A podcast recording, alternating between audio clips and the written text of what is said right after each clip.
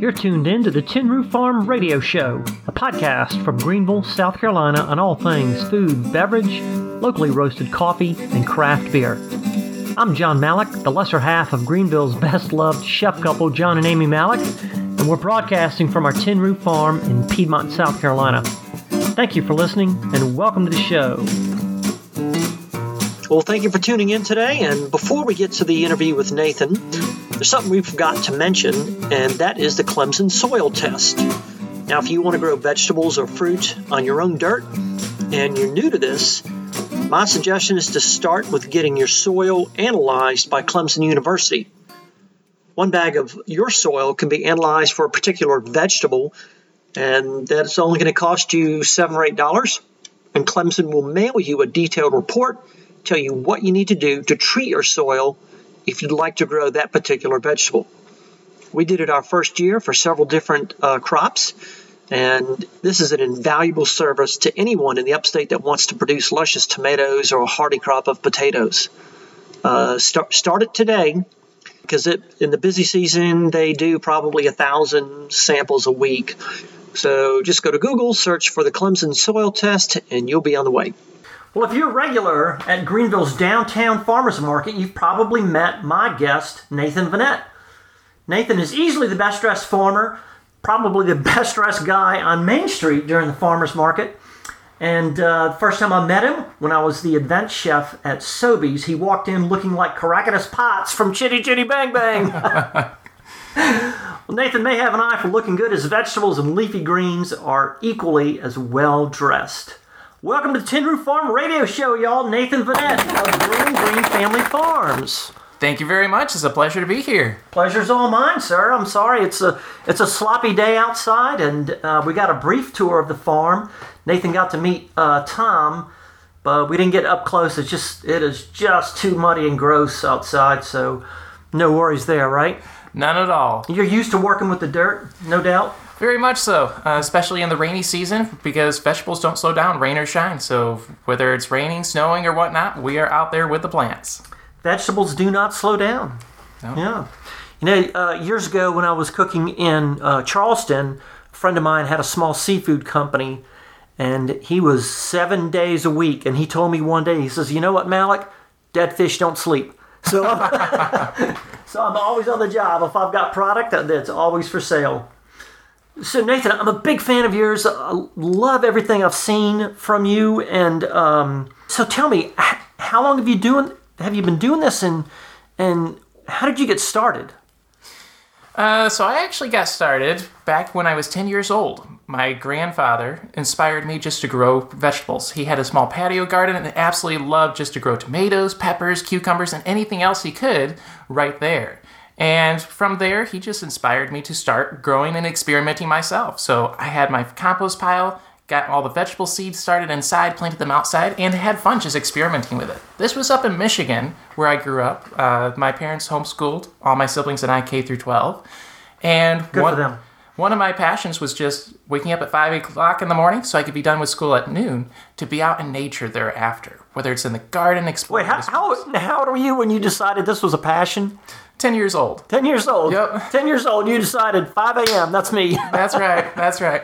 Rock and roll, man. I love it. so from there, uh, I became a farmer for a local farm just around the street uh, okay. at the age of 16. Okay. And that was a hydroponic facility. So they were doing lots of lettuces, microgreens, and tomatoes. And that was just a fantastic right. experiment uh, to be able to participate with different types of growing techniques, right. especially in Michigan where uh, you only have one shot at the growing season, but with hydroponics, sure, you can go year round. Yeah. Fast forwarding to down here, we started the farm growing Green Family Farms uh, after operating it successfully in Michigan for about four years. Okay. And we started here in 2015. So my brother-in-law, Chris Osland, is a business partner, and then three of my younger sisters also participate on the farm. And it's been really cool just to see that family dynamic continue to culture and grow, and really uh, articulate and enable us to describe who we are through that family operation. So, barring the obvious, what, what brought you from Michigan to South Carolina, other than the weather? You know? Weather was the definitely four of y'all, right? There four of y'all moved down, or did ev- or the whole family? everyone but my eldest brother who lives in California. So that would be five of my siblings, my parents, my grandparents, one of my uncles and aunts have moved here, some of my cousins. So we basically had a large caravan that over time has just been trickling down here. Yeah, yeah. So it was winter of 2014 though that really did it end for us. Uh, we lost sight of the ground around October 31st and didn't see it again until Mother's Day. The snow was so deep, we had to shovel the snow off the roof three times over the course of the winter, and we could not see out the bay windows out front. So that was a little depressing. But mm-hmm. then another thing is the lack of sunshine. My grandparents were snowbirds, so they had to go to Florida just to be able to stay warm and keep active because Yeah. it was just too risky on the ice to go outside and too cold for them as well. So that was one of the draws. But mm-hmm. as a family unit, we've also visited the upstate area since about 2012, or sorry, 2008, just Okay. for family vacations. And we really fell in love with the Greenville, South Carolina area in particular. Close proximity to the lakes, the mountains, not far Right, from the coast. I know, right? Everything about the city was, it just felt like home. Yeah. Was this always your goal when you when whoever instigated this this move? It's like, well, yeah, let's move down to South Carolina, and we can we can garden here, we can farm here, we can, right? The whole family was on board. That they were. In fact, my father, uh, he grew up on a farm, so but ended up having to go into the construction industry as my grandfather unfortunately lost his land.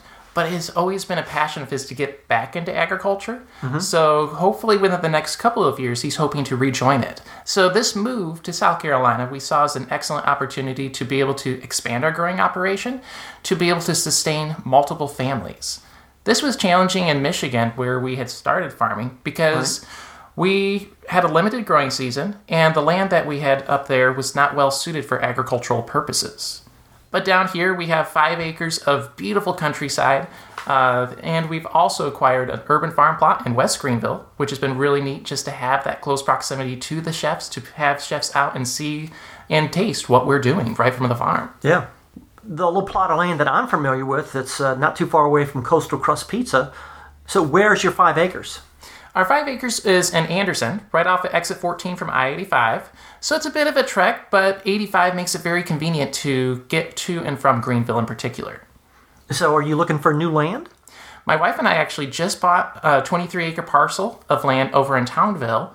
That will be for homesteading, but we are going to be doing certain crops for growing green. In particular, we're looking at possibly some figs, getting some different orchards, possibly some table grapes, just to add diversity. Because five acres is great for vegetable production, but it's pretty small, especially if you want to start doing different types of fruit crops in particular on a sizable scale. Right. Right. Now you're familiar, of course, with uh, uh, Happy Berry. I'm assuming you've been there before, right? Very much so. Oh, it's inspiring every time Yeah. I go there just to see all of their vineyards, all the fruit they have there, and uh, See, farmer goals, right? Farmer goals. Yeah. Well, yeah, we could use a few more places like that too. And they're so they're so knowledgeable. They're so enthusiastic about about what they're doing and and going out there. When the kids were little and we had our restaurant, uh, we would go out there at least once a season and pick gobs of blueberries and and uh, just love love going out there. Um, so now you have a CSA, correct? that is correct. So, a CSA, just in case you're not familiar, it stands for Community Supported Agriculture. Essentially, this is an opportunity that we present to our customers in the community to buy almost like a share of the farm. What's helpful to us as a farmer is it enables us to get some seed money ahead of time, uh, especially since this time of year, oftentimes cash flow is much slower. Uh, crops are still growing, but not as fast. So, having some seed money, as with a CSA structure, frequently there's a deposit up front that enables us to buy the seeds for the growing season. So, we offer uh, a CSA actually year round. So, we have a spring, summer, fall, and winter share. Nice. And we offer either home delivery options or there are pickup locations at any of our three farm locations. Yeah. So what is in your CSAs right now? What are people picking up? Right now, we have green cabbage, scallions, heirloom lettuces, radishes, microgreens, minty herbal drink, which is a blend of like five varieties of mint, lemon balm, and pineapple sage, just for making like a cold water infused drink. Yeah. And then we also have a rotating herb, whether it's chives or cilantro, sometimes it's rosemary. just to keep it nice and diverse. I can remember um, I was probably it was probably something that I was watching uh, about the challenges of large or small scale farming. And the guy that was being interviewed, he was a successful farmer, and he said, "You have to understand that every year you literally bet the farm, right? Because if the crop fails for whatever reason, if weather related or whatever, then you could literally lose your land." you know, because there's there's so much money tied up in that one season. When when uh, we were driving home, we we spent some time in Ohio, uh, about two weeks because Amy's uh, aunt and um, uh, her husband live there, and they live in a beautiful part of Ohio, just um, on the southeastern side of Columbus, and it's farmland. It's all these beautiful rolling hills of farmland. Wow. But you know what they're growing is darn soybeans and feed corn. And it's so depressing because mm, 70% of what you see in a traditional grocery store is coming out of Southern California, right? Hmm.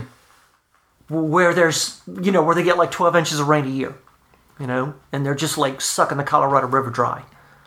And, and, and meanwhile, you have all this I mean, there's and there's a lot of that here in South Carolina. A lot of our farmland in the lower part of the state is it's it's non-edible crops. You know, it's it's soybeans and corn and and I sure wish some of our farmers would start changing and you know growing something else and branching out a little bit. You know, Yeah, it, it is really disheartening, especially since uh, talking with some of these farmers, so many of them rely just on the subsidies they get from the government to Yep. stay in operation. Yeah. Either that or in order to determine what crops they plant, it's actually talking to their insurance agent to see if something fails or if the market collapses. This is the one that you'll get the most money out of. So, especially the commodity crops, it is very challenging to the, today, especially if you don't have thousands of acres to make a living off of it.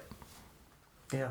But but you are making a living on five acres That is correct. plus a small plot in you know which is what a quarter acre maybe. About a quarter Yeah, acre in production. Yeah, about a quarter. And out of the five acres, only about two acres of that is in agricultural production. The rest of that pasture, we're actually improving by rotating chickens on it. Oh, with yeah. the hopes of getting some milk cow just to help provide and supplement our uh, family food in particular. Mm-hmm, so, All right, so I know what the chickens are doing. Tell our audience what is the chickens doing to the ground? How are they preparing it for uh, crops? It is truly astonishing. They're doing multiple things. They're aerating the soil. They provide free fertilizer, which is incredible. The nitrogen from chicken manure in mm-hmm. particular mm-hmm. is hard to beat, especially for improving pasture that has been either aggressively farmed in the past, and it just helps rebuild that organic content as well. You can literally see on the farm, it's quite spectacular. All of the strips where we have the chicken tractors that we rotate around the farm, right behind them, about two or three weeks, dark, lush grass is coming up. And it is Yeah. just spectacular to see that type of regeneration by just being good stewards of the land that we have. Yeah. Um, we've got about two dozen chickens right now, and uh, we'll turn them loose into our garden right before we plant, and they'll, um, by preparing the soil, what they're doing is scratching, and you know sometimes. If it's a if it's a hot day, sometimes they'll dig holes. this is something I, I didn't know until we actually had chickens. Middle of the summer, man, they'll dig a hole to stay. and you're like, tell, I was one the first time I blamed it on Otis. I was like, Otis, what is what are you doing? Why are you digging this? yeah, and they're great, and they will eat anything that moves, Hmm. So very true. unless it's like a big snake. That is true. They'll go after mice, but snakes in particular, I haven't seen them go after those yet. Now, I two years ago we saw them destroy a uh, a young black snake. Really? Yeah, it was about a foot long. You know? Oh. Now, now, there's been a couple times where we've had a, a big snake in the barn, and I've had to pull a few uh, big black snakes out of the barn, a black rat snake, which is always fun, fun and exciting. But a couple years ago, there was a uh, a small black snake that that they found, and it looked like a scene out of Jurassic Park when they. Wow. yeah. Have you ever had to pull a black snake out of your uh, chicken coop? Not at Anderson, but my wife and I have a backyard flock in Cherrydale where we live, and we've had to pull a couple of large black snakes, uh, some of them with the eggs still in them out. So definitely an intriguing experience, but You know, the thing is, is like the black snake will keep the mice away, right? Exactly. And sometimes it's like, well, it's only costing us one egg every so often, but do you really want that guy hanging out? And you know, maybe he just maybe he decides to bring the family over, and all of a sudden, you know, it's six eggs. We, we had one. This was a couple years ago, and so we have a small barn. We have some rafters in it. And uh, so my wife, I'm, I'm coming home, and my wife is texting me, "Hurry! There's a snake in the barn." It's like, and it's like ten o'clock at night. So we, we had baby chickens in there at the time, oh, and and this darn black snake, you know, so so they can sense heat. So I put on some heavy gloves, right? And plus, black snakes, when they're under stress, they're going to squirt out this musk, right? That's going to that's going to just be funky. So you don't want to be grabbing on them with with bare hands.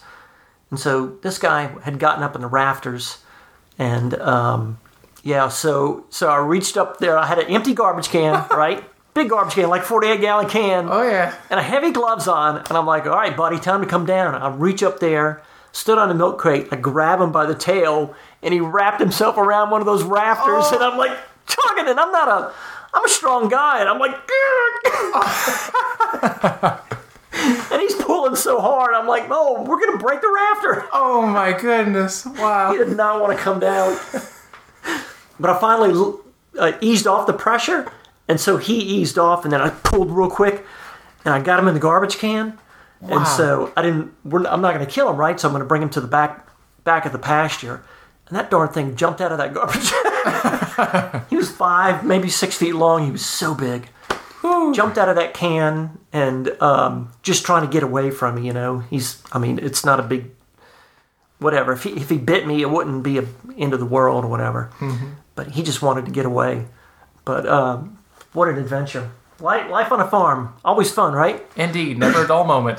Never a dull moment. So, where do you get um, your crops for the next year? Specifically, seed catalogs, and are you buying hybrids or or no? It has been one of those things that has been fascinating to see how we've evolved with how we progress towards whether it's the acquisition of seedlings or the seed. Uh, years past, we did more of the hybrids, as uh, I mean, oftentimes they say that you get better productivity or whatnot, but we often found them lacking in flavor. So we're actually in a transition back towards different heirloom varieties that have more flavors, or if it is a hybrid, such as the sun gold tomato in particular, uh, which has an incredible flavor Right? it's worth to get a hybrid, but we're trying to find that delicate balance uh, where we get flavor without the sacrifice of quality. Especially with dealing with local chefs such as yourself when you were over at uh, Soby's, we wanted to make sure that we have both consistency and color, flavor, and quality. And if any of those were lacking, it was really hard to deliver on an order that was placed. So we that's been one challenging thing, but uh, one thing that we're trying to do to mitigate this is actually starting to do some seed collection of ourselves. Right. Creating our own type of heirlooms or open pollinated varieties, as it does a couple of things. Most seed companies are positioned either in the Midwest, Northeast, or Northwest, which isn't the Southeast. Challenging thing with this, the seeds are acclimated for that particular environment. Right. Uh, Whereas yeah. if you grow the plant here, collect the seed from here, as a couple of generations progress, you get be- both better production, better pest resistance, but then uh, acclimation to the environment to thrive, in particular in this region. Wow. So, Is Park Seed no longer viable, or uh, Park seed is viable. There's also uh, because they're in Greenwood? that they are. Yeah. The challenging thing is the volume of seed that they produce is not enough for commercial scale. Excellent for home gardeners. But when you're talking about needing pounds of seeds Uh-huh. Oh, and they're I selling see. it in a packet size, Yeah. it's just hard to find the viability there. A little half ounce packet. So historically, we've gone to Johnny Seed Company. They have excellent seed quality uh, and great diversity, especially for a market gardener. Uh, but we have been transitioning more towards like Baker Creek, which deal with incredible diversity of heirloom tomatoes and different varieties of vegetables in particular. so I I know the downside to hybrids. So tell our audience why you would not want to use hybrid. Uh, lack of flavor. you do get more production, but oftentimes it's not as vibrant. Uh, sometimes But you can't you can't also collect the seeds. that is correct. It is a very important aspect. So Yeah. sometimes you can think, oh, I can plant this seed and harvest the tomato, collect those seeds. But the problem is with a hybrid, it's two different types of tomatoes, for instance, that they have crossbred, collected and isolated those seeds to be true to whatever the cross that was. But if you planted that seed, it would have a genetic diversity of some sort of mix of what those parent plants were, and you will not get the same characteristics. So it's in the essence not true to seed. Right, right. So you like Johnny seeds? That Yeah. we do. Yeah. Well, that was a question my wife had. Wanted to know where. find out where he's buying his seeds. So, is there a uh, Nathan? Is there a particular vegetable, uh, leafy green or something like that that you personally can't get enough of? That's that um, when it's coming up, you're just like, praise God! Look at this. It's going to be wonderful. There are two categories that we look at it in. Okay. Uh, one is what type of demand the chefs have for a particular leafy green. no, I mean you personally. Oh, me You- personally. Yeah, yeah. for you per- oh, that's a tough one. Ah, in terms of a leafy green, I can't get enough spinach, especially spinach grown in the winter when it has the cold temperatures at night. Right. The sugars come forth from the roots. Right. And there is a true night and day difference from the spinach you get at the store. During the summertime, I like going for a good peppery arugula. So once again, oftentimes the arugula that you get from the store Mm-hmm. might not be as vibrant in flavor, but if you grow it yourself, oh, it, there's nothing like it. Putting some Yep. of that on, whether it's scrambled eggs in the morning, putting it on a sandwich for lunchtime, or on a pizza at night. So, Yeah. that's great. Yeah, I agree. Spinach, especially like grocery store spinach, has a high concentration of oxalic acid. Is that correct? That is correct. And that's what gives it that that minerality. That's um, almost like a, um, a t- tannins, like from a from a from a young Cabernet or something like that. That like like you've just bit into a cork. Mm-hmm. You know, oxalic acid. And the challenging thing is, part of it is you're growing that same crop on that same piece of land, which salinates the soil. So more of that type of acid will come up. If you grow it in your backyard, you'll still get some of the oxalic acid because it is just one of those things that is uh, that plant has a tentative or a it has the capability to draw that up more naturally than other plants. Uh, for instance, with beets, uh, it's a different type of acid, but it draws up a particular type of acid that gives it that earthy flavor. Mm-hmm. So Beets are one of my favorite. And they, they get no respect. I think that's because too many of us, uh, all we know from beets is uh, canned beets, which are which are grotesque, very much so. right? But if you buy if you buy fresh beets that are nice and firm, and just roast them in the oven for like an hour or whatever, hour and a half, they're they're they're idiot proof to somewhat, you know. Let it cool, peel them, and then like quarter them or dice them, and then sear them in a skillet. Oh my Oh. gosh, so good. What time is dinner? Yeah, right. Have you had the fried beets from uh, Kitchen Sync?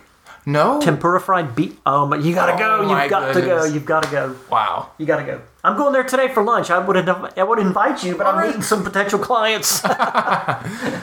yeah, and they serve them with a um, with a with an herb aioli.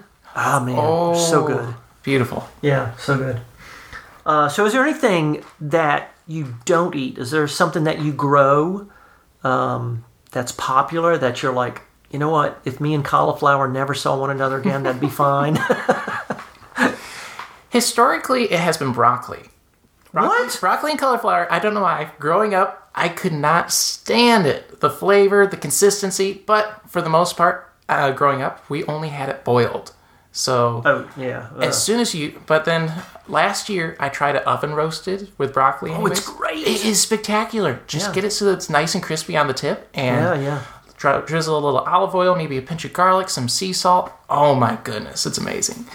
Cauliflower, I'm not quite won over yet. I had a traumatic experience as a kid where one of those potluck events that you go to, it was mashed. A traumatic cauliflower experience. oh my goodness.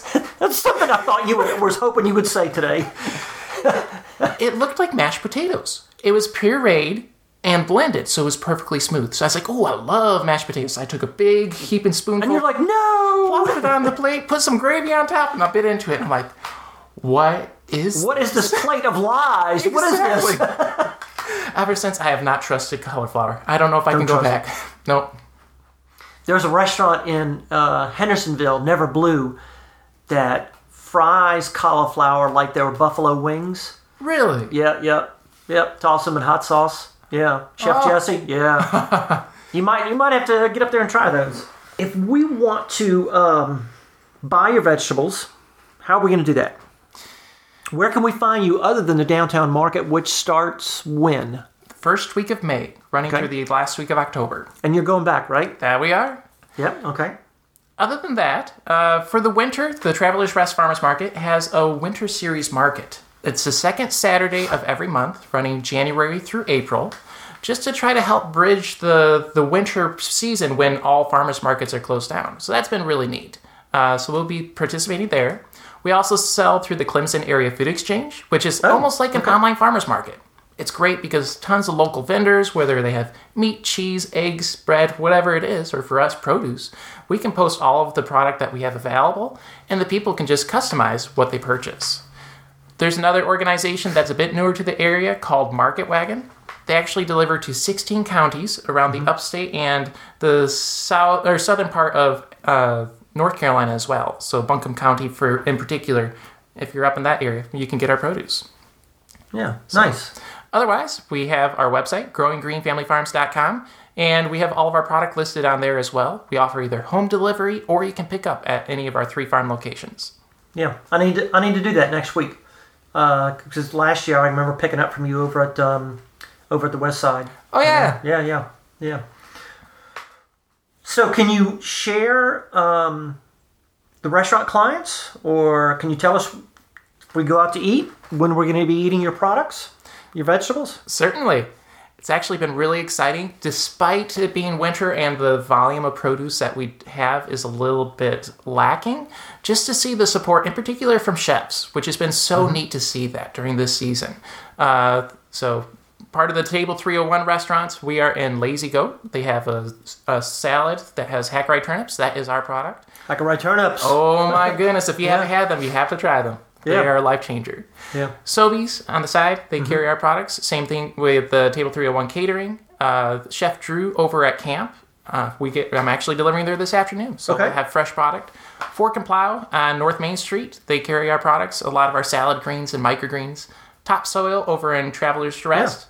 Uh, then, Adam. Yep, Chef Adam there. Spectacular creation. And just in terms of what he does to transform, uh, especially vegetables. He's incredible with vegetarian dishes. He's, he's the, you know, he's such a prince of a guy, right? But but his chef skills are just. I'm in awe of his chef skills. You know, I mean, he was the chef de cuisine at Blackberry Farm for like eight or nine years. I didn't know that. Yeah. Wow. And Blackberry Farm, if you're like a Southern chef, that's it. That's like, what are they doing at Blackberry Farm? Right. That's that's what you want to know. What are they? You know. Wow. Yeah. So anyway, carry on.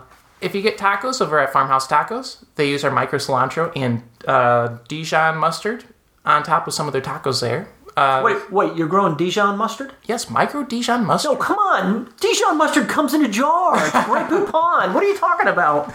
Well, Dijon's a city in France. This is true, and I don't want to like uh, say any bad things about that in particular because Yeah. fresh Dijon mustard, if you've had it, oh my goodness, it's amazing. But micro Dijon mustard, it has that same zing to it, that particular element and depth of flavor. It's just in a small leafy green.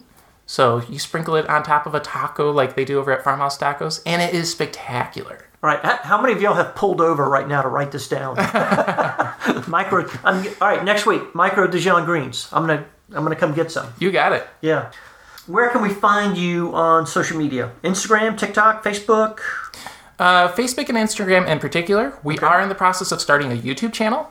Part of that is going to be an educational series on how to grow produce yourself, especially here in the southeast where um, we have adverse weather conditions frequently, whether it's drought, too much rain, uh, pests in particular. Uh, we've been doing some research with UGA on the migration of different pest spe- species, and the southeast in particular have been hit hard by different new species that have been introduced accidentally from other You countries. Na- Nathan is gritting his teeth when he said all these different new species of pests. Just in case you grow turnips yourself, you might see that uh, it's hard to grow nice turnip green. But that's because of the yellow margin leaf beetle. It's a new pest. Bastards. Oh my goodness. they just make you so aggravated. Having said that, because we don't use any pesticides, we have been experimenting with different companion planting in particular Right. on how to either deter them or find another crop they might like a little bit better to Right, trap right, them, create a trap crop, and then you can annihilate them there. So, With the flamethrower. flamethrower. oh, anytime you can mix fire with farming, oh, Right. that is a beautiful, beautiful melody. All right, so I love to grow squash. I especially love baby yellow squash, zucchini. We get, it's like we'll get 20% of our crop and we'll harvest it, and then you get the leaf, the, the boring insect that, mm-hmm. that destroys the roots. How do I prevent that? That is really hard. Both because the it's a moth that lays an egg. So it's a nocturnal pest. You can't see them during the day usually. Oh, So it lays an egg at the base of the stem that's very small, hard to see. So once you have the pest, it's hard to get rid of it. But a couple of things that you can do to try to prevent it is if you start to see any damage, you can either extract the, the larva out of the stem, which is not a pleasant experience, or as a preventative, either just take like a one of those solo cups that you get at the store, put it around the base of the stem, and uh, just put some light mulch in there. That's to prevent the the moth from being able to lay its egg on the stem in the first place. An- Another method that you have to be more vigilant in keeping up is just cover the stem with mulch because the nice thing with squash is even if the stem is covered, Right. roots will just grow out of it. And it can actually send roots out further along the plant. The last thing of which we've actually had a lot of good success with is interplanting. Uh, last year, we experimented with planting our pepper plants amongst the squash. So we did jalapenos and shishitos uh, by our zephyr and uh, crooked neck squash in particular. okay. What it does is these type of insects, both the squash bug, but then also the moth, they can taste with their feet. So whatever they land on, What? yes, it's it's like it's an alien show or whatnot. What? that's see that is proof of God because insects like that are the work of the devil. oh, amen. So carry on. So, because they taste with their feet, if you have multiple different crops planted around your squash plant, uh, I know they have been trying to analyze how many times they have to step on a particular plant in order to notice that, oh, this is a squash plant. But if you have your pepper plants where they're walking on that and then go to your squash and then maybe a scallion, it confuses them and they don't lay their eggs. This enabled us last year to get an extra six weeks of production before we saw our Like first it. vine like book. it. And the nice thing about it, who doesn't like peppers or Right. Who, scallions? doesn't, yeah, who doesn't like shishitos and jalapenos and Oh, Yeah, it's yeah. great. yeah, I love I love my hot peppers. Every year, I'll make a, a hot pepper sauce and I'll uh, either put uh, peaches or roasted or sweet potato into it. Oh, beautiful. Yeah. What is your favorite hot pepper? Oh golly, my favorite hot pepper. I tell you, when we were in Belize, when we were in Belize, they had habaneros everywhere, right? Hmm. And they were they were bright orange. And I remember the first time seeing them, the, some lady was buying them by the handful. She had a little paper bag and she put like a pound and a half, right? And this is like the first week we were there. And I was like, Jiminy Crickets, you gotta light your family up with this. Well, their habaneros weren't. They they didn't have the the the the Scoville units that the ones we grow in the states. They were fairly mild and sweet, and had these lovely kind of citrusy, peachy notes to them. Oh my goodness. And you could you could literally take maybe like a quarter of a of one of their habaneros, dice it up, throw it into a uh, maybe like two cups of salsa, and it would have this nice heat level that wasn't crazy. I mean, I'm from South Louisiana, so I like spicy things. Oh, sure. yeah, and I, and I I was perplexed. I was like, what's going on here?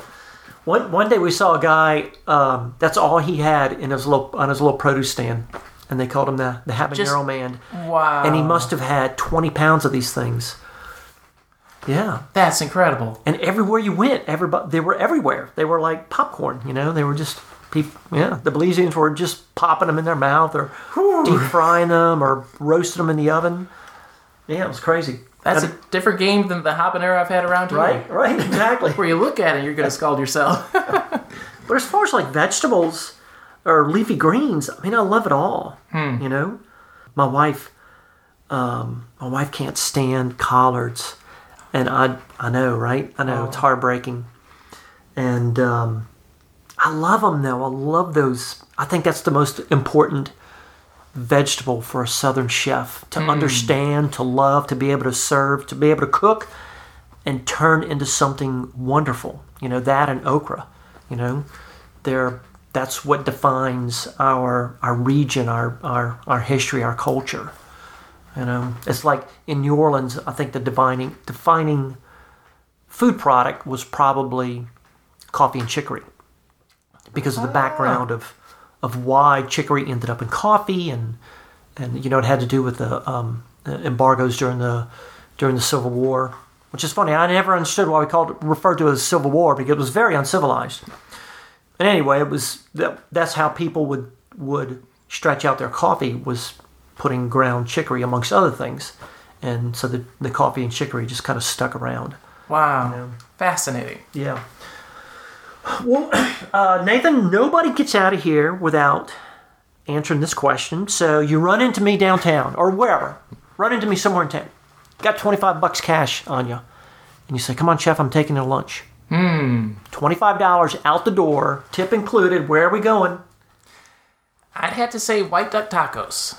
If you want a good taco. 25 bucks?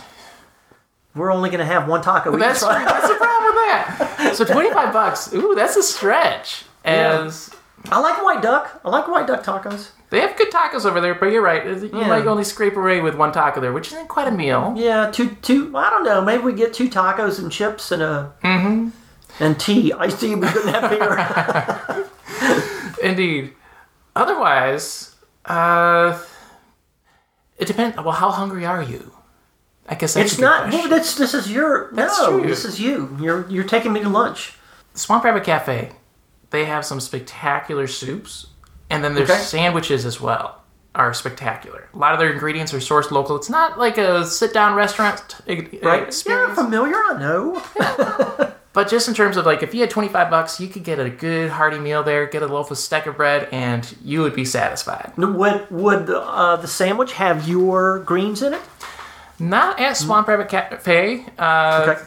That is our goal to build up to that. Right now, I think they're using some different hydroponic products from Tiger River Farms just because it's winter. Right, right. But right, they do use some of our some of our arugula during the summer season when we have arugula coming out of our ears. So Yeah, yeah, gotcha.